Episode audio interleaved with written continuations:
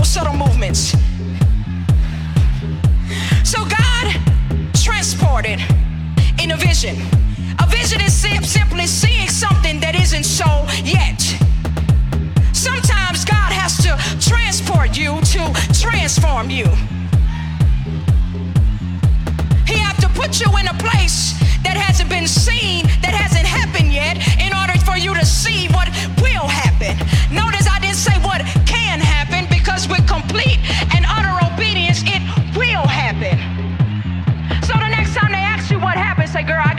Transferred.